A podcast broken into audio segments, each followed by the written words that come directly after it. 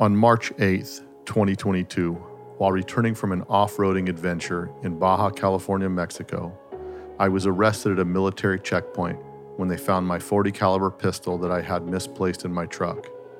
I was arrested. For the next 58 days, my wife and family were manipulated, extorted, and lied to. This podcast is that story.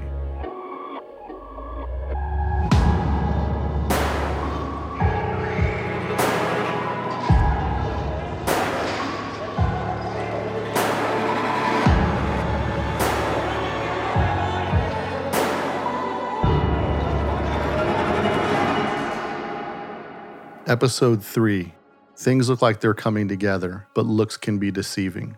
In our first podcast, we had my wife, Meagan, telling her part of the story. It was a little abbreviated, so I've asked her to elaborate.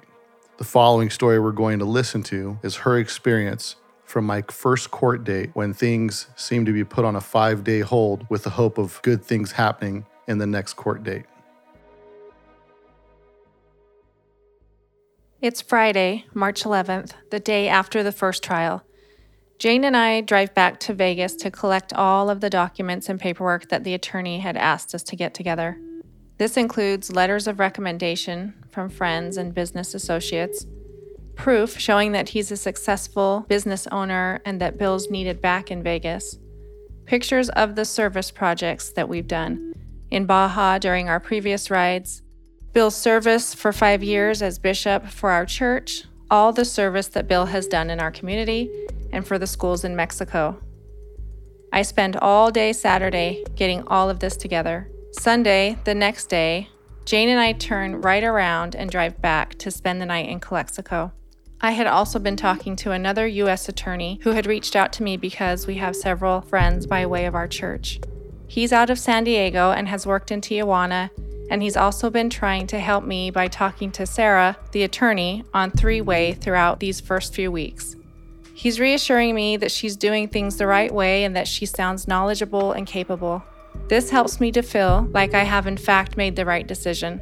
Just so that you understand, Sarah does not speak any English. So, this has taken a huge burden off of me having somebody able to translate. Sarah wanted us there Monday, so that they could go over all of the documents and get their case together. She was working with another attorney who spoke English. His name was Augustine. As I mentioned, Sarah only spoke Spanish, so communication with her was hard any time that she would have information to give me. I would need to get either Paris, Bill's friend, on a three way phone call, or Diana, Jane's daughter in law, who also spoke Spanish, and then they would do their best to translate. I did my best to keep notes, but things were happening pretty fast. Before we meet up with Sarah Monday morning, I get a call from another good friend of Bill's, Jason, and he knows a wealthy guy in Mexico. He drops a name, and I take note of the name, but I don't want to make any big changes right now. I've already moved forward with this plan. In Mexicali, we follow Sarah over to their office, where we sat down with her and Augustine and gave them all of the documents and pictures that I had gotten together regarding Bill. They're going to try to get Bill on an abbreviated trial, which they will show that he had no ill intent, that the gun belonged to him and was accidentally left in his truck, that he is a business owner and was needed back in the States, and that he was terribly sorry. I'm told he would pay a fine and should be able to go home at that point. I do mention Jason and his wealthy connection, and both lawyers know the name. They seem impressed and tell me that it could benefit Bill after this second trial. Sarah had told me that I would see Bill on Monday, so I was looking forward to seeing him. But after my meeting with her and Augustine, she told me I would not be getting to see him on Monday and that they couldn't make it happen. But I'd be able to go to his second court date and see him there. Jane and I get ready to head back across the border to Calexico to spend the night. We're outside of the jail, parked, and my car won't start the battery had died. So we're directly outside of a prison in Mexico. It's probably 10 o'clock at night. It's dark. There's a light maybe 200 yards away. Everything is broken down and dilapidated. I'm told that this is a very safe area of Mexicali just because you are next to the prison, but I don't feel safe. We don't have jumper cables. I'm not prepared for this. And we're not really sure what we're going to do. The attorney gets on the phone with a friend that lives not too far away, and they're trying to track down some kind of help for us.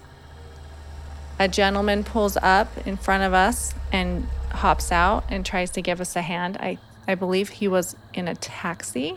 He also didn't have jumpers. So we were there for probably 30, 45 minutes just waiting in the dark for uh, the attorney's friend to show up with some jumper cables. And she did end up getting our car started. So that was a blessing, but it just added to the stress of the situation.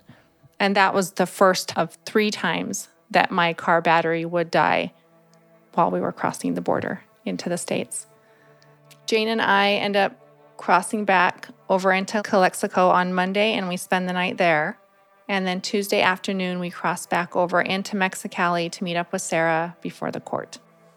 And you think at this point you're going to the court, you're going to go to court, see me there, and all that. That's what I've been told. So as it gets closer to that time that Bill will be headed to the courthouse, we find out that Sarah will not be going to court. So Sarah will not. You're under the impression Sarah's representing me in court. Exactly. And, Or- th- and you find out last minute, like, well, I'm actually not going to court with him today. We have other attorneys going to court for him today. right. today. And it makes sense because Augustine speaks English. And so he was going to represent Bill since Sarah only speaks Spanish. Um, I find out, and I had been told this whole time that I was going to get to go to the courthouse and be there.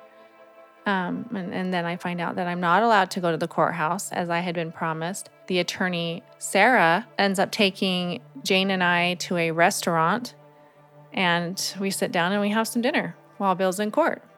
And we wait. We wait to hear from Augustine. And I'm starting to feel very anxious as we wait. And I'm sitting in the restaurant and I'm eating a nice dinner while my husband's freedom is in the hands of a stranger. I'm starting to question my decision. I'm getting annoyed because I'm promised that I'm going to see him and I'm promised that I'm going to get to be there. And then none of this is, none of these things are, are coming to pass. Now, meanwhile, the reason you're not allowed to come see me at court is because of COVID protocols. That's what they say. Correct. And then I'm in a prison cell with 18 guys at this point. There's not a mask between the lot of us, but you're not allowed to see me because of COVID protocols. And I don't know this. I just know that you're not in the courtroom. So I'm a little confused at this time. So we're sitting there, we're just having conversation, but I'm anxious and we're waiting to hear from Augustine. I get a call from Bill's friend Jason, and he tells me that he has an attorney that can get Bill out in a couple of days. He wants $2,000 as a retainer and it should cost about 25,000. I am so confused right now. I tell Jason that if this guy can actually get Bill out in 2 or 3 days, then I'm on board but I don't want him to do anything right away because I still haven't heard anything from Augustine. As I'm on the phone with Jason, Augustine calls on the other line and I answer. And it's at this point that he tells me that the judge has given the 60 day investigation. I'm sick and I'm angry and I'm frustrated. This is not what I'm hoping to hear. 60 days. I'm thinking I can't, like, I can't do 60 days. So at this point, I'm annoyed that I wasn't able to go to court. I'm annoyed that he's not going to be getting out anytime soon. The plan is still to go and visit him that evening, and I'm happy about that. But if Jason can get him out in two or three days, then I'm changing. So I call Jason back and I tell him to give the attorney the retainer. I'll pay Jason back later and to move forward with that attorney. Jane and I follow Sarah over to the prison from the courthouse so that I can spend some time with Bill. Now, Sarah has to go into the courthouse before Sarah's explained to you that she knows the person that runs the prison now. So even though he's there, it's not a bad thing. She has a she knows a person there, and by her knowing this person there, you may get early access to visit me, which is typically not allowed. But because you're from the states, they may make an exception because you had to travel across the border. This is kind of the way she's laid it out to you. So, uh, on our way to the prison, we're following Sarah, and Jane's driving, and she accidentally runs a stop sign. The stop signs are really hard to see there, and she comes pretty close to hitting a guy, and he's not happy about it. And so the guy flips around and he comes back to us as we're getting pulled over by the police. uh, the guy in the car gets out and he is yelling in Spanish at Jane and he's really upset. The police officers are trying to ask us questions, but neither one of us speaks Spanish. And then Sarah flips around and comes back and she tries to intervene. So luckily, Sarah catches in a rearview mirror that you guys have been pulled over. Right. So at this point, emotions are high and it feels like it's been one complication after another. And Jane, my rock, starts crying. And I just feel bad that I've put her through the ringer. Like she's been so good at just being by my side, and, and now it's wearing on her as well. Um, so Sarah is talking to one of the police officers while the other officer is trying to get the angry guy to leave. And finally, the angry driver leaves, and Sarah gets the police to let us go, and we're able to get back on the road towards the prison. Uh, it's pretty late now, and the main entrance to the prison is closed, and it looks like no one is there. And so now I'm feeling like, well, I'm maybe not going to get to see Bill after all. It looks like the prison's just closed down. Nobody's there. And Sarah and I walk up to this large gate and she's knocking on the gate and there's nobody there. And finally, an officer kind of peeks his head through and gets Sarah's information. And we show him our IDs and and he lets us he lets us in. He opens up the gate and lets us in. So there's a prisoner in there by the name of Mike, and he's he's been utilized as the translator because he was raised in Yuma, Arizona. One of these kids that came over as a baby, didn't know he wasn't a citizen, gets in trouble, gets deported to Mexico, where only he has grandparents there. He gets mixed up with some drugs and he gets arrested, but now he's he's the translator. As far as prisoners go, to some degree he has his run of the organization. He can go kind of anywhere and everywhere how do you guys connect with him to give him money to let me get access to a phone, to bring me some toothpaste and some stuff like that? How, how does that come about? I'm brought to a window mm-hmm. with a telephone on each side. And it's at this point that I first meet Mike. So when Mike came to the cell to take me to the window, because Mike comes and gets the prisoners and takes them to the phone calls, his English is super good. I'm like, what's your story? And we kind of hit it off. That's when we're trying to figure out. He says, no, you're not going to have money on your stuff for a couple weeks. And so he says, well, you guys can put money on my books and then I can get Bill whatever he needs. If he needs some deodorant, because he's not going to get anything on this on the first floor that he's here. And that's when you guys decide to put 1900 pesos on his books. Oh, okay. And you come to see me. Mm-hmm. I know when I see you, I can tell that you've been you've been up looks like you haven't gotten any sleep in a week and you look like you've lost 10 pounds and you're at stress level 10. And all I can think is, I've got to let her know to not keep freaking out about this because it's going to be okay. Like, whatever's going to happen, like, don't worry about me physically in here. I'm going to be okay.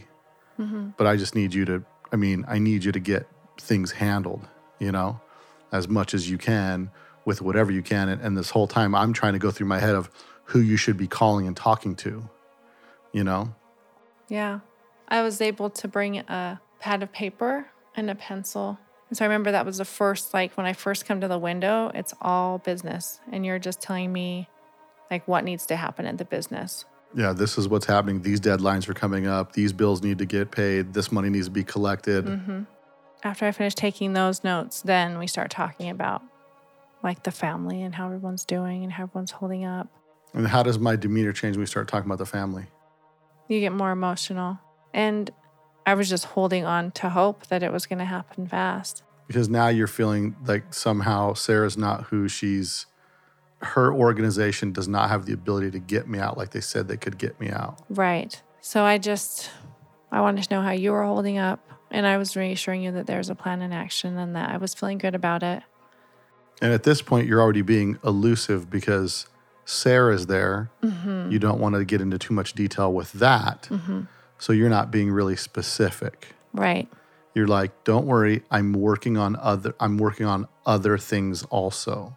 Right. Trying to tell me while she's there that you're also coming up with a B plan. Yeah, and then it's at this point when you just reassure me that not to worry about you and that it's just like hanging out with 15 teenage boys And that's what brings me comfort because I know that's just like you to say something like that. And we get to spend about an hour and a half together that night. So that was a, a blessing, definitely. We kind of run out of things to talk about. It's kind of like we both know nothing can happen right now. We've discussed what we need to discuss.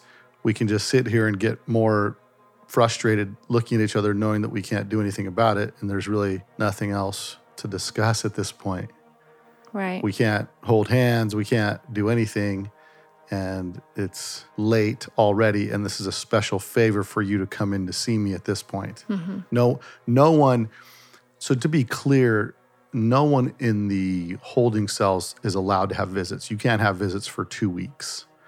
So as much as Sarah didn't do, she did do some things that wouldn't normally be able to be done by getting by having some connections. And that's really maybe the underlying tone here is that in Mexico if the attorney you have is not connected or knows people or has some sort of social interaction with other people or networking connections you're going to have a tough time getting in to see people and getting in to bring my supplies or any that kind of stuff. Is this the time is this when you guys drop off my supplies? It had to have been after because we didn't know you were going to be there for 60 days before then. right that you guys are collecting my supplies and all that stuff hmm Yeah. So then at this point, this is when I walk out of the large gate of the prison. Um, but it's at this point when Jane approaches me right away and tells me I need to make a phone call. And she gives me my phone back and shows me who I need to call and sends me walking away from the vehicles while she keeps Sarah busy. Now you're outside the jail Now we're outside the jail. You're outside the jail, outside of your car on the phone. hmm This is a terrible, terrible area to be in. hmm I mean, I, I don't even know if I'd walk around this area at nighttime. And so you're just so hyper focused on getting me out. You're not even, you're completely ignoring the surroundings and you don't even care. You're just on the phone, like mission number one, get me out. Yeah. So you get a phone call from someone in Las Vegas hmm and they say to you, what? They say to me that they're a friend of a friend, that they have a connection in San Diego. He's well known in San Felipe and he's got a lot of money.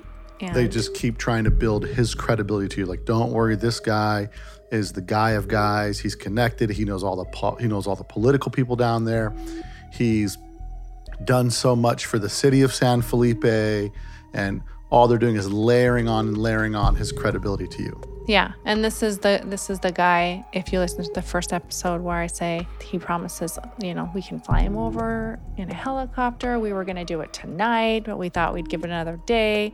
So they're making me think it's gonna happen like t- the next day or within a couple days. they're like, giving you the impression that things are already in motion behind yeah, the scenes yeah.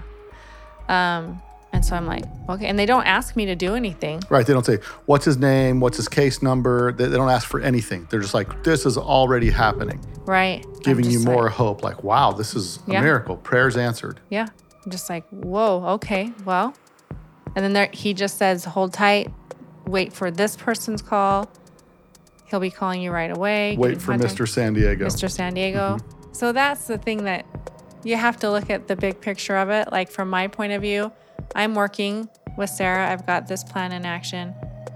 I'm waiting to hear from Augustine. I have Jason reaching out to me with this guy in Mexico. That, another attorney and then another, first this guy in Mexico that has money, and then he found another attorney that can get him out in two or three days, is what he's telling me. And then I have this text message from my Las Vegas connection that says, Major things in play for Bill on my end at the highest levels, favors being asked. My guy in San Diego is a major, major guy, and we're speaking to officials and chief of police. He's saying 10 to 15,000 to get him out and bring him across the border. Then once home, can work to get the case dismissed. That was at 5:05 p.m. Then I get another text at 5:48 p.m. same night, Tuesday, from my Las Vegas connection. It says I'm at the highest levels with my San Diego guy and my boy Antonio. I don't know who that is, billionaire, whose mom is the richest woman in Mexico. Favors are being asked at the highest levels on my end. He said in the first 24 hours after the arrest, it would have been a phone call and a favor to release for free. But he's in the system, so it's a little trickier. All I can say, I'm at the highest levels, none higher. So this was giving you this incredible amount of hope like holy crap. Like these are this big 60 days is not even going to happen mm-hmm. these are big deal people that are working behind the scenes and bill's getting out real soon. Like this attorney doesn't even know that i've got people way bigger than what she knows what we're doing and they're going to get bill out. Yeah. so the contrast of your emotions of now being super devastated when they call you like, "Hello, Miss Meagan. Yes, the judge is very angry with Bill and give him 60 days. He asked for 90, but we get down to, we get it down to 60. Like this is his English that he's mm-hmm, speaking to you. Mm-hmm. So it's a little bit butchered. It's not fluid and clear, and all you know is that you're he's trying to tell you to feel good about 60 days because they wanted to give me 90 when they promised you maybe 2 weeks I'd be out. Mm-hmm. So so now you were just disappointed and frustrated because you had heard I'd gotten 60 days. 60 days until my case would be heard again, mm-hmm. not till it's done, until I could go to court again to go to trial. Right. And then you get this phone call that these people are moving mountains and doing all this stuff. Billionaires, richest person in Mexico at the highest levels, none higher. These are all the guarantees you're being told, mm-hmm. right? Right.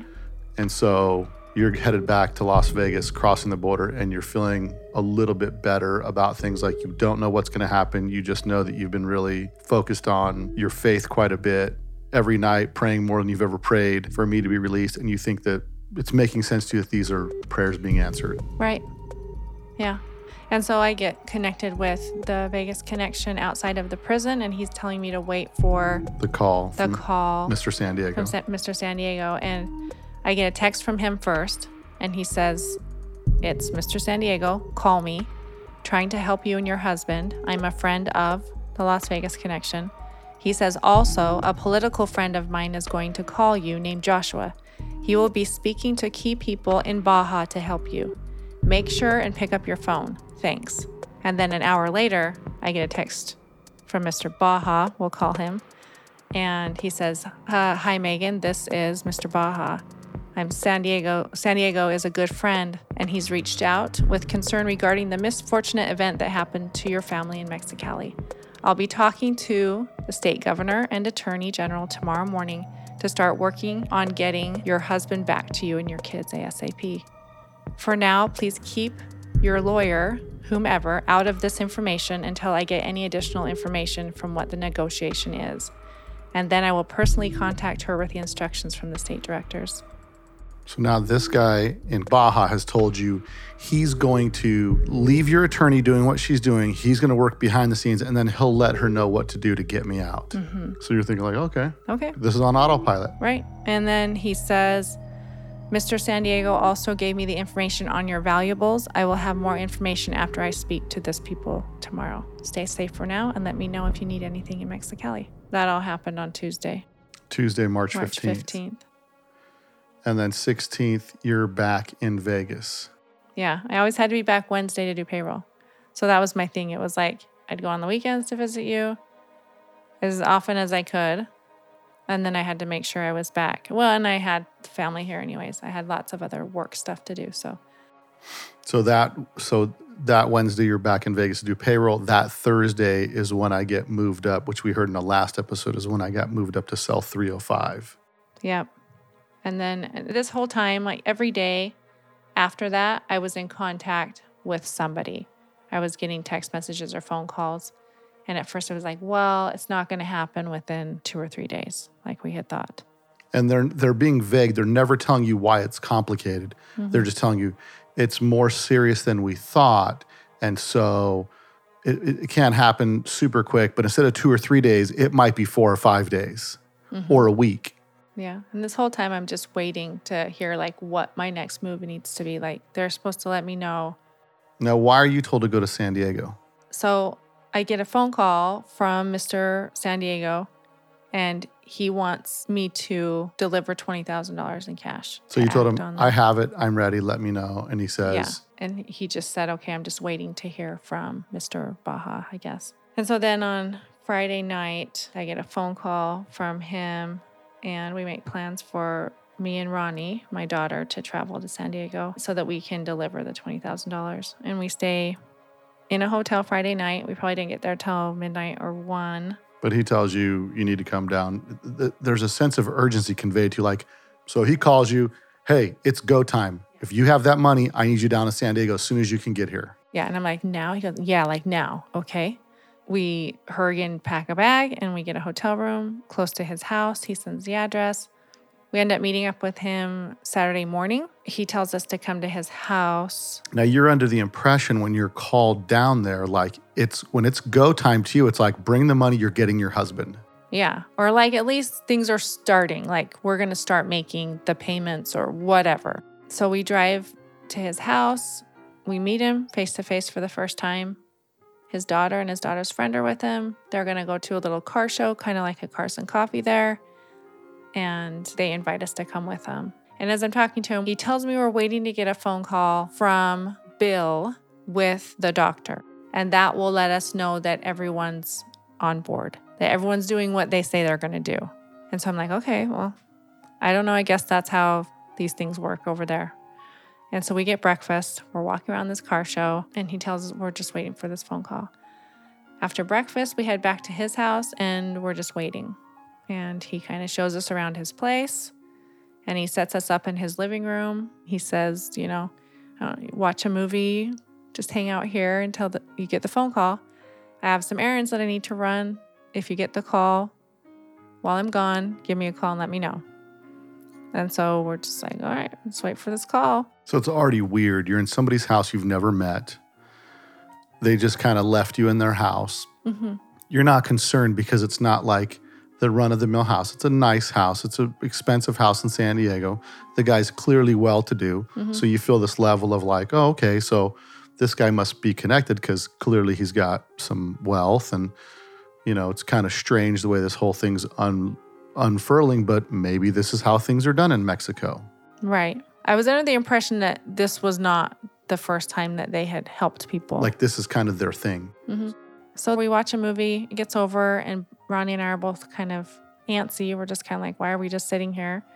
And so we leave the house and we go get some lunch. And then we head back to his house. But as we're heading back, I text him and he says that they're going to be at church. He'll be at church with his family for a little while, um, but that they would see us later. When they do finally get home, it's evening and we're still waiting for this phone call. And I we had not planned on spending another night in San Diego, so we don't have another set of clothes or anything. Um, but he invites us to stay there. He has a casita. He has a casita, like a little guest house thing. And so they set us up in that house, and his wife gives us a couple of robes, like so that we can shower and have robes to wear. Super nice, super nice family. And we get showered, and we're just kind of hanging out in there and we're talking. And then all of a sudden, there's this knocking at the door. It's kind of like a panicked knocking, and Ronnie peeks out and he's wants to talk to me. And so I go out onto the porch of this casita with him, and he's on the phone with his friend out of At first, he's just talking to him and he's listening, and then he puts it on speakerphone. And it's broken English, like he speaks English, but it's it's kind of hard to understand him. And he's talking about that he had just had dinner with the judge, is what he's saying on the Mhm. phone, and that they had agreed on an amount of $70,000 cash. Mr. California kind of asked me if that's something that I'm going to be able to make happen. And with hesitation, like I'm kind of like, well, I, I probably can. Let me see what I can do. And so he tells me after he gets off the phone with his friend out of Baja, he tells me to go home tomorrow and get the cash together and then let him know when I have it. And he never takes the 20,000. I just drive back home with it. And I remember going inside the back into the casita right after and I called dad right away and to see if he would be willing to get some- Help you with- help put the that- cash, like uh-huh. get some of the cash out. Because I had been pooling and redepositing so much, I was feeling nervous Right. about like just that. And he said that that wouldn't be a problem. Yeah, so we just wake up the next morning, Ronnie and I, and it's Sunday. And so we end up going to church. I'm like, Do you want to just go to church? Just find a church here and we'll just go to Sacrament and then we'll get on the road. And it only took me, you know, a day or two to get the cash together because dad went and, and helped me out with that. hmm and you still you still haven't heard from the person at the prison if Bill's going to call, everything's going to be okay, everybody's on board. That never happened. No, it okay. didn't. That no, it didn't. Yeah, it says a Monday. So literally like the next day, I let him know that I'm good on my end as far as payment. And he tells me, okay, I'm waiting for instructions on my end. And then Tuesday, you get the phone call, Bill's not doing well. How does that come about? I was waiting to get a call from you because I text the guy out of Baja and I say, I guess I'm not getting a call from Bill today. I'm just worried about him. Do you know how he's doing? And then he says, Meagan, I've been on everybody's butt to get this resolved. That's his response. That's it. Mm-hmm. And the next time I hear from him is the 25th. So that was on the 22nd, Tuesday. And then I hear from him on the 25th. Meagan, I'm flying out to San Diego to meet my San Diego guy tonight. I'll call you after I brief him on the plan. And then it was Monday, March 28th, when I get a call from Mario and the doctor. So on March 22nd is when I get pulled out of the cell. I meet with a person in medical, and they said, Hello, Mr. Vasilios, how are you doing? And all of a sudden, someone asked me how I'm doing, and tears start to stream down my face because somehow this guy knows my name, and for some odd reason, he asks me how I'm doing. And he says, oh, I'm, I didn't mean to upset you, buddy. I said, no, no, I'm fine. I'm fine. I'm, I'm like, I'm now struggling with my two worlds coming together because now I'm being pulled out of my prison state and my real life is starting to come back in.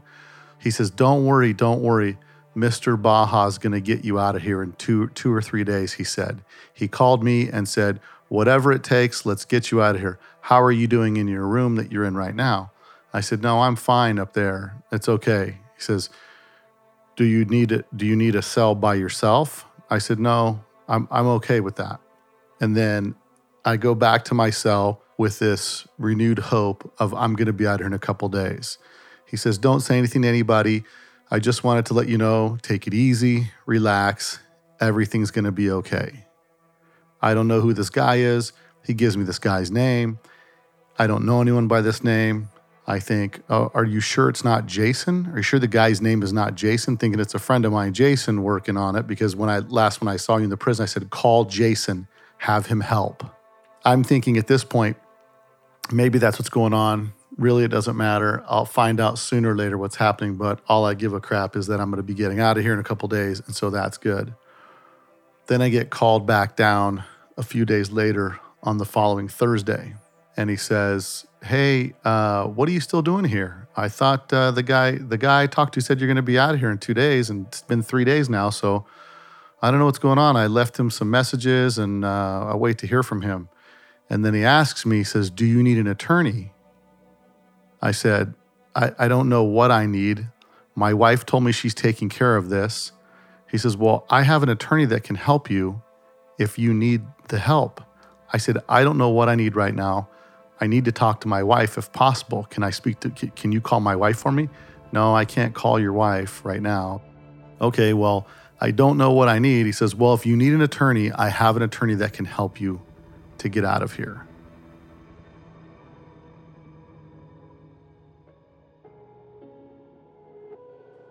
While this seemed insignificant compared to the strings that could be pulled by well connected millionaires, little did I know that this might be my only ticket out of here. In the next episode, with good intentions, I get put into a cell by myself, which is maybe not the best thing. The show is hosted by me, Bill Sagrinos. Music and audio engineering are by Ryan Connect. Thanks so much for listening. If you're enjoying this story so far and want to show support, please leave a five star review on Apple Podcast, as that helps us to get it out there. See you guys next week.